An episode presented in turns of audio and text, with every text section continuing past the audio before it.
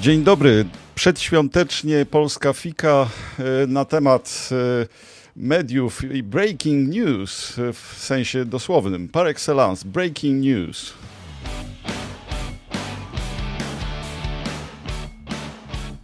Moim specjalnym gościem dzisiaj będzie pan profesor e, Maciej Kisilowski z Uniwersytetu Środkowoeuropejskiego i Uniwersytetu Warszawskiego.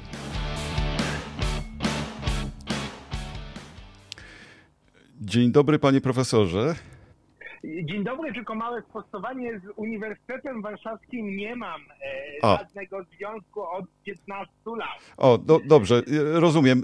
Pan, pan profesor jest bardzo dobrze wykwalifikowanym, e, między innymi e, prawnikiem.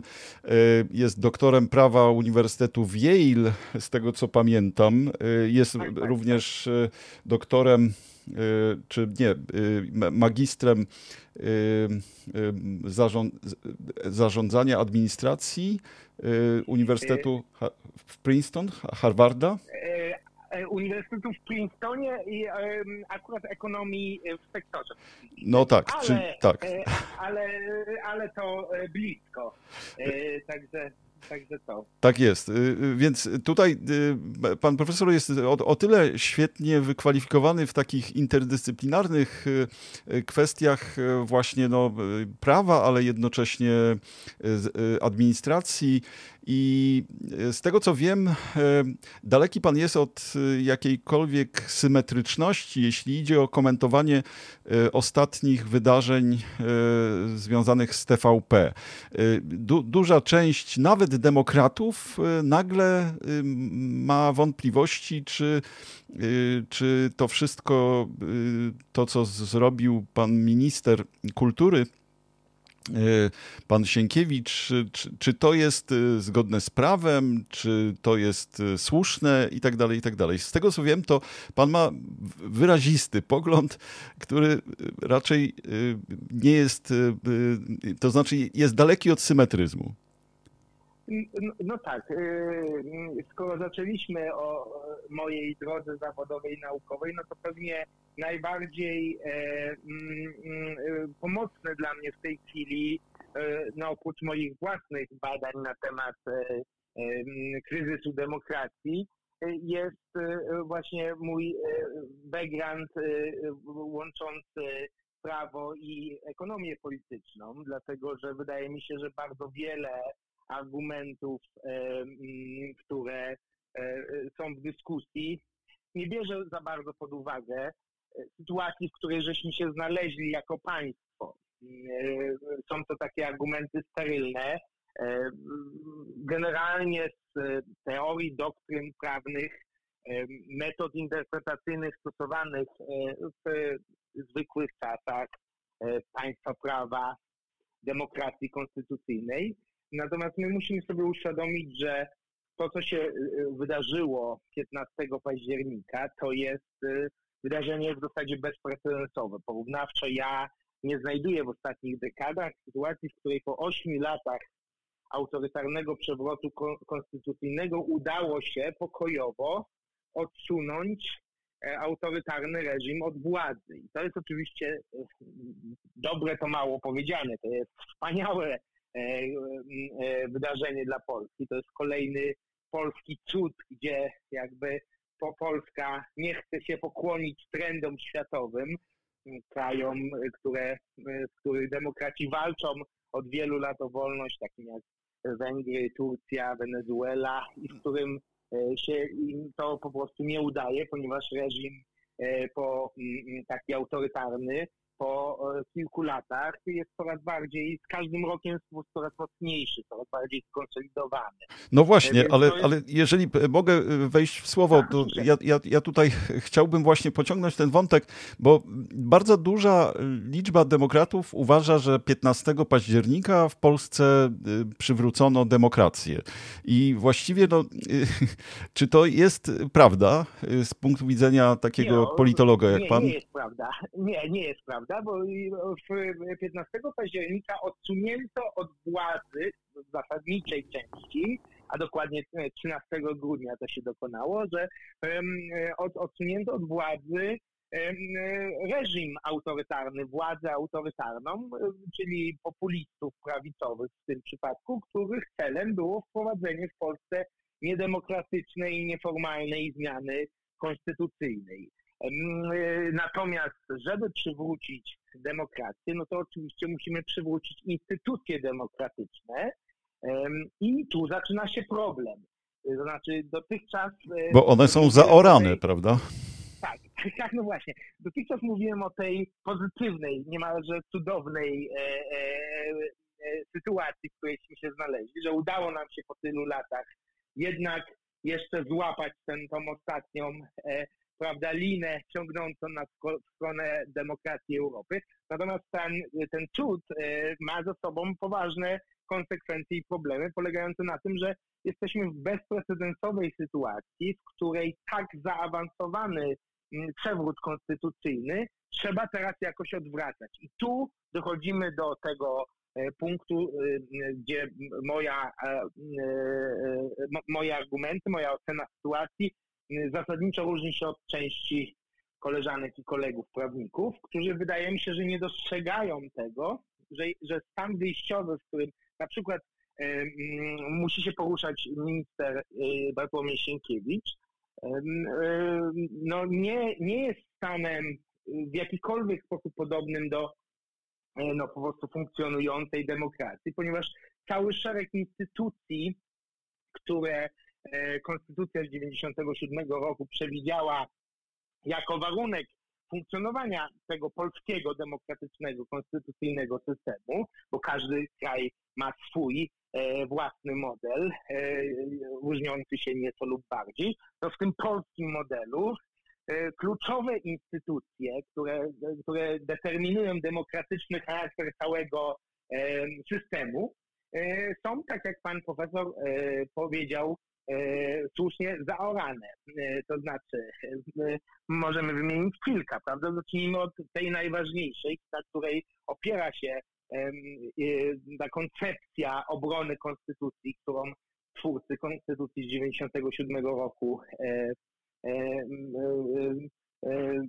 zaprojektowali to znaczy instytucja prezydenta Rzeczpospolitej, prawda? Prezydent zgodnie z konstytucją jest najwyższym jej strażnikiem. I robi no, zdjęcia sobie z, ze skazańcami. Tak, no właśnie. No więc właśnie, no więc jakby nie muszę tutaj długo się, po prostu prezydent nie tylko nie jest strażnikiem konstytucji, był w zasadzie no, jednym z głównych liderów tej akcji rewolucji konstytucyjnej, autorytarnej, która się dokonała. A dzisiaj ewidentnie nie ma zamiaru odpuścić i, i jakby robić czegokolwiek innego, jak tylko stanowczo bronić owoców tej, e, tej niedoszłej rewolucji, ale bardzo zaawansowanej. Więc, prezy, więc prezydenta, e, który by spełniał swoją rolę, którą jej przewidzia, mu przewidzieli, przewidzieli e, autorzy konstytucji, nie mamy. Trybunał Konstytucyjny, czy muszę się nawet roz, e, ro, ro, ro, tutaj Trybunał Pani Przyłębskiej. Trybunał Pani Przyłębskiej. I ważne jest to, żeby pamiętać, że to nie tylko chodzi o trzech dublerów, dlatego że e, sposób działania, e, funkcjonowania aktywności publicznej ewidentnie E, uchybiającej godności urzędu, no w zasadzie ogromnej większości tych sędziów. E, wielu z nich było też zaangażowanych w ten, e, jak się wydaje, zorganizowany proces przejęcia Trybunału w 2016 roku. Pamiętamy, były takie nagłe zwolnienia lekarskie, zrywanie kworum równolegle, toczyły się prace ustawodawcze, które były tak jakby czasowo rozplanowane, żeby prezydent mógł podpisać ustawę w nocy, gdzie, gdy kończyła się kadencja e, prezesa Żapińskiego, żeby on nie mógł stwierdzić niekonstytucyjności obie, o, o, o, o, ewidentnej tych, tych przepisów. Później w nocy została pani e, Przyłębska powołana na tak zwanego PO, e, przewodniczącego, funkcja całkowicie niekonstytucyjna, bo konstytucja mówi o wiceprezesie, i tak dalej, i tak dalej. Czyli to jest Trybunał Konstytucyjny, też go nie ma w formie, która była przewidziana w Konstytucji. Sąd no, Najwyższy. Sąd Najwyższy, neosędziowie, prawda? No mamy w tej chwili już kolejny wyrok, prawda, Trybunału Sprawiedliwości, który bezkompromisowo mówi, że neosędziowie ze składu z neosędziami nie są niezawisłymi sądami. Mamy wyroki Trybunału Unii Europejskiej i mamy wyroki, pamiętajmy, zupełnie niezależnego od Unii Europejskiej, często nawet w pewnym konflikcie są te dwa systemy, y, systemu Europejskiej Konwencji Praw Człowieka, prawda, czyli Trybunału w Strasburgu. I obydwa te, te odrębne ciała, będące fundamentem naszej e, europejskiej obecności, stwierdzają bezkompromisowo, że neosędziowie e, są po prostu jak e, zatrute drzewo, którego owoce E, po prostu nigdy nie, nie będą mogły być traktowane jako niezawisły sąd. A, a, jeszcze ostatnio właśnie pan prezydent powołał 70, już po wyborach, 70 nowych tak. neosędziów e, i to jest e, ewidentne tutaj. No, ale, ale, ale więc co, co, co na przykład kwestia neosędziów powoduje? No, że na przykład pani profesor Manowska jest neosędzią i w dodatku jeszcze wybrana w bardzo podobnej procedurze do tej, która miała miejsce, opisałem ją krótko z panią Przyłębską, która została później e, skopiowana do tak zwanej ustawy o Sądzie Najwyższym. A pani e, profesor Manowska, jako ten pierwszy prezes, e, jest również z mocy prawa, z mocy konstytucji przewodniczącym Trybunału Stanu. W związku z tym też jest problem z Trybunałem Stanu. Nawet jeśli byśmy mieli stawiać kogoś przed Trybunałem Stanu, a stawiać trzeba, bo mamy kolejną instytucję konstytucyjną, Krajową Radę Radiofonii i Telewizji, która po prostu e, też jest parodią, e, no bo przez ostatnie, że ona ma stać na straży niezależności standardów, no jak stała? Prawda? A, a nie dopełnienie obowiązków tak samo jest przestępstwem jak ich nadużycie, prawda? Więc jeżeli przez, e, mamy od 2016 e, no po prostu szokująca e, sceny w tych tak zwanych mediach publicznych. Krajowa Rada e, w ogóle, e, prawda, pana Świeckiego w ogóle na to nie reaguje, a jak pamiętamy zajmuje się szykanowaniem mediów e, opozycyjnych, niezależnych, opozycyjnych wobec tego autorytarnego przewrotu. E, e, prawda, sprawa TOK FM, sprawa TVN-u. No więc mamy tutaj kolejne ciało, które kompletnie nie spełnia swoich funkcji. No właśnie. Moim a... zdaniem tak. a jednocześnie należałoby natychmiast postawić przed Trybunałem Stanu, ale jak wspomniałem, Trybunał Stanu jest tam problematyczny, prawda? I na końcu mamy Radę Mediów Narodowych, która w ogóle nie jest żadnym ciałem konstytucyjnym. Doskonale wiemy z jednego z ostatnich wyroków, e, jeszcze z czasów profesora Rzeplińskiego, że mm, e, jest po prostu niekonstytucyjna. Jej istnienie jest, jest ewidentnie sprzeczne z konstytucją. Więc w zasadzie e, ten nasz minister Sienkiewicz nie ma się czego złapać, jakiej instytucji, prawda, złapać, żeby przeciąć coś, co obiektywnie jest absolutnie rażącym, oczywistą bezprawnością. A jednocześnie media, media pu, tak zwane publiczne, a w istocie rządowe czy partyjne, TVP, y, y, ta y, przejęta przez od 2016 roku, no to ta instytucja, ona spowodowała, że właściwie nie mieliśmy równych wyborów, prawda? No tak, no i to wskazywało wskazywali w ogóle obserwatorzy międzynarodowi, OBWE. Także to... E, I to jest delikt to konstytucyjny. No jest absolutnie i jest to, jest to e, bardzo istotne, więc jakby to nie jest kwestia tylko estetyczna, tylko to jest kwestia, bardzo dobrze, że pan profesor to wspomniał, e, mm, dlatego że to jest kwestia, że te media przejęte, kłamliwe, groteskowo-propagandowe E, były istotnym elementem tego przewrotu konstytucyjnego, więc utrzymanie ich nawet parę dni czy tygodni, ale tak jak mówię, to jest teraz sytuacja e, konstytucyjna, mm, o której mówię, e, no nie rozwiąże się w najbliższym czasie, prawda? Tak. Być może do wyborów prezydenckich. Tak.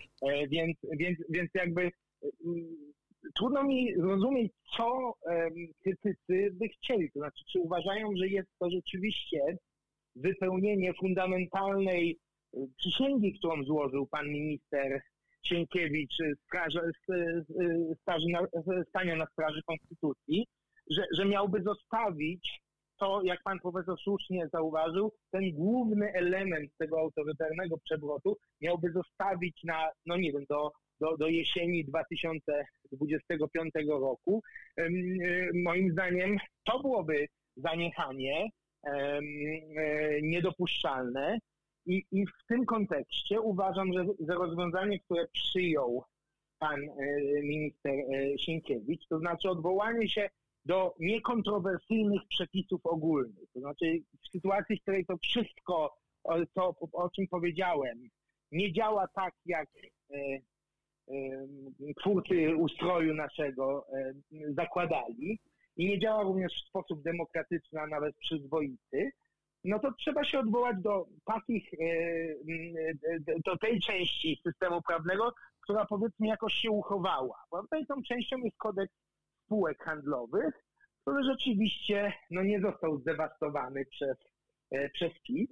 I, ja uważam, że jest to mm, rozwiązanie eleganckie, w którym e, jakby cały czas e, jest podstawa prawna, w którym stwierdzamy, że po prostu te przepisy szczególne, które w normalnych warunkach by derogowały tą ogólną normę kodeksu spółek, no po prostu nie e, są tak oczywiście niekonstytucyjne, że nie można ich zastosować w unikatowej, wyjątkowej sytuacji, w której nie ma mechanizmu, nie, nie, ma, nie ma już instytucji, które mogą stwierdzić tą niekonstytucyjność, bo nie działa e, Trybunał Konstytucyjny i nie mamy prezydenta, który wypełnia swoją rolę strażnika konstytucji. Że, żebym dobrze zrozumiał, panie profesorze, tę intencję, to znaczy tutaj tak. te szczegółowe rozwiązania z y, kodeksów handlowych, one w połączeniu z ogólnymi dyrektywami konstytucji działają w taki właśnie elegancki sposób, tak? Znaczy, nie, te szczegół, mówiąc o szczegółowych rozwiązaniach, mówiłem o rozwiązaniach tej tak zwanej ustawy o Radzie Mediów Narodowych, tak. bo one są jakby wyjątkiem od generalnych e, zasad kodeksu spółek handlowych. I, e, I w normalnej sytuacji rzeczywiście jest tak, że przepisy szczególne wyłączają stosowanie przepisów ogólnych, prawda, słynna łacińska maksyma, że lex specialis derogat legi generali. I przepraszam wszystkich, którzy zajmują się klasyką za mój nieco e, już amerykański akcent w łacinie, ale 20 lat e, wykładania po angielsku robi swoje. E, natomiast natomiast zasada jest sytuacji, jasna, tak. Prosta, tak, zasada jest jasna, natomiast w tej sytuacji to lex specialis jest po prostu no, prawem tak oczywiście sprzecznym z konstytucją, co zostało stwierdzone w tej, e, w, w wspomnianym wyroku e, z mm, grudnia 2016 jeszcze e, legalnego Trybunału Konstytucyjnego, że w sytuacji, w której nie mamy, powtarzam, nie mamy możliwości stwierdzenia w procedurach przewidzianych w Konstytucji tej niekonstytucyjności, ponieważ nie mamy instytucji, zostały zdewastowane instytucje, które E, tą rolę w normalnym e, systemie wypełniły. No więc w związku z tym, e, moim zdaniem, minister Sienkiewicz miał pełne prawo nie zastosować oczywiście niekonstytucyjnego, niedemokratycznego przepisu szczególnego, tylko niekontrowersyjny, z pewnością demokratyczny, bo we wszystkich państwach demokratycznych jest generalną zasadą, że właściciel może powołać członków władz spółki. E, w związku z tym on zastosował tę e, e, tą regułę ogólną, która jest, no nie podlega żadnej kontrowersji. To zapytam uważam, jeszcze... Że jest tak. to rozwiązanie, nie, uważam, że nie należy tego rozwiązania przedstawiać, bo to wprowadza w błąd, jako jakiś rodzaj takiego, prawda, celowościowej interpretacji. Uważam, że to nie jest uzasadnione. E, w tym przypadku mówimy po prostu o zastosowaniu konkretnego przepisu prawa, który tą kompetencję daje. A czy to nie jest też tak, że za tym powinny iść y, na przykład y, doniesienia do prokuratury, y, jeśli idzie o poprzednie rządy TVP? Bo przecież tam no, wszelkie przepisy o wyborach, o zachowaniu się w kontekście życia politycznego, neutralnym zachowaniu się, zostały też przekroczone. Poza tym gospodarka finansowa chyba, tak mi się wydaje, w jakimś sensie zasługuje też na wzięcie pod lupę, prawda? Wspaniałe pytanie, dlatego że pokazuje, że znowu mamy kolejny E, e, kolejną instytucję, którą, która przychodzi nam do głowy i która de facto jest zdewastowana, prawda? Bo mamy tą ustawę zabetonowującą prokuraturę, mamy, e, prawda, załóżnika pana ministra Ziobro, któremu tak. oczywiście osobiście życzymy zdrowia, natomiast który to, co robił, no to było oczywiście... Leży w szpitalu, dodam. Bo... Tak, tak, tak. No takie, takie są wiadomości ogólnie dostępne.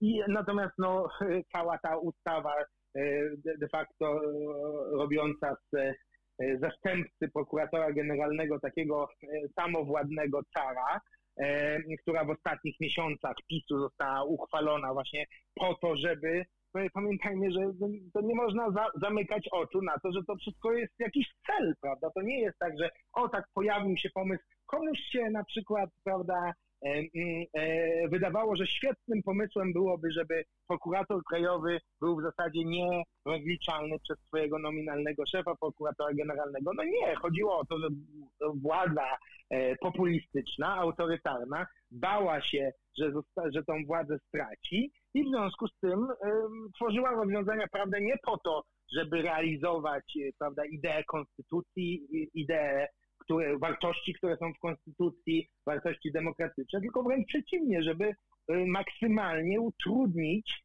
y, demokratycznie wybranym władzom rządzenie. I w związku z tym w tej chwili na przykład, no ja nie śledzę tego aż tak dokładnie, trzymam kciuki za pana profesora Bodnara, żeby udało mu się w jakiś sposób e, no, roz, e, e, uzdrowić.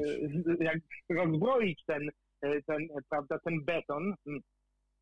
No ale, ale wydaje mi się, że jak na razie kontrola demokratyczna nad prokuraturą jest no, mocno wątpliwa ze względu właśnie na te kolejne miny, które zostawiły E, więc, więc jakby cały system widzimy, że jakby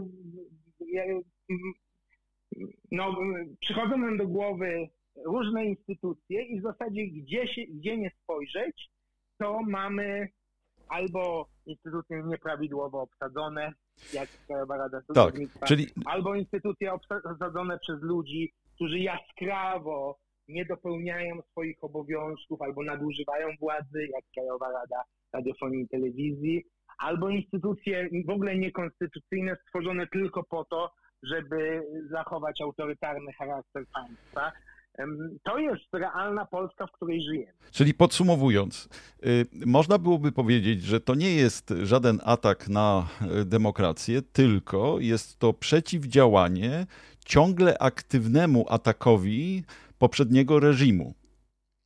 No, no oczywiście, no to jest y, moim zdaniem odważna i tutaj chciałbym powiedzieć, że mm, no, uważam, że to jest osobista odwaga.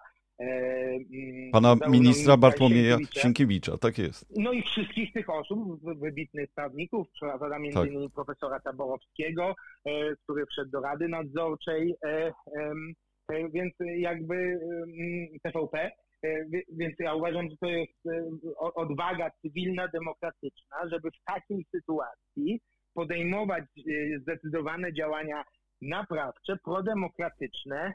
No chyba nikt nie może powiedzieć, że to ja oglądałem tutaj z Wiednia e, pierwszy ten odcinek tego nowego programu informacyjnego. Tak. Ja nie jestem medioznawcą, no ale nikt nie może powiedzieć, że to jest, e, nie wiem, jakaś kopia tej szujni tylko po drugiej stronie. No to był przyzwoity w miarę obiektywny, no można mieć różne, prawda, mogą medioznawcy dyskutować, ale generalnie obiektywny, profesjonalny program informacyjny. Tak to, co się przecież działo w telewizji przed tą zmianą, no to się nie mieści w żadnych, jak ja opowiadałem, przykłady, które do mnie docierały koleżankom, kolegom z Europy, z, z Ameryki, Północnej, no to nikt nie był w stanie uwierzyć, że w Unii Europejskiej coś takiego może się dziać. Że może być tak e, e, prymitywna e, propaganda w mediach no, niby no, publicznych. No tak, oczywiście. No niby właśnie. publicznych, prawda? No właśnie. No właśnie. Ba... Także, także ja uważam, że to są działania prodemokratyczne, zgodne z prawem, e, e, tak w ramach obecnej skrajnie trudnej sytuacji, bezprecedensowej, również z punktu widzenia międzynarodowego, porównawczego. Moim zdaniem e, przeprowadzonej z szacunkiem dla prawa, e, w tym sensie, że została jakby znaleziona ścieżka, która opiera się o, o, w, tym, w, tym, w tym przypadku o normy kodeksu spółek handlowych i której celem ewidentnie nie ma żadnych podstaw w tej chwili, żeby sądzić inaczej, jest przywrócenie elementarnych standardów demokratycznych w instytucji, która, tak jak pan profesor słusznie wcześniej zauważył, nie była incydentem w tym, w tym y, autorytarnym przewrocie. Była absolutnym centrum e, tego całego planu de facto rewolucyjnej, nieformalnej zmiany ustroju Polski z e, demokratycznego na autorytarny. Panie profesorze, i to będzie bardzo dobra puenta. Y, bardzo y, dziękuję za, za tę wypowiedź. To jest y, specjalne wydanie przedświąteczne Breaking News Polska Fika. Moim gościem był profesor Maciej Kisilewski z Wiednia, Uniwersytet Środkowoeuropejski. Specjalista od prawa, ale także od ekonomii.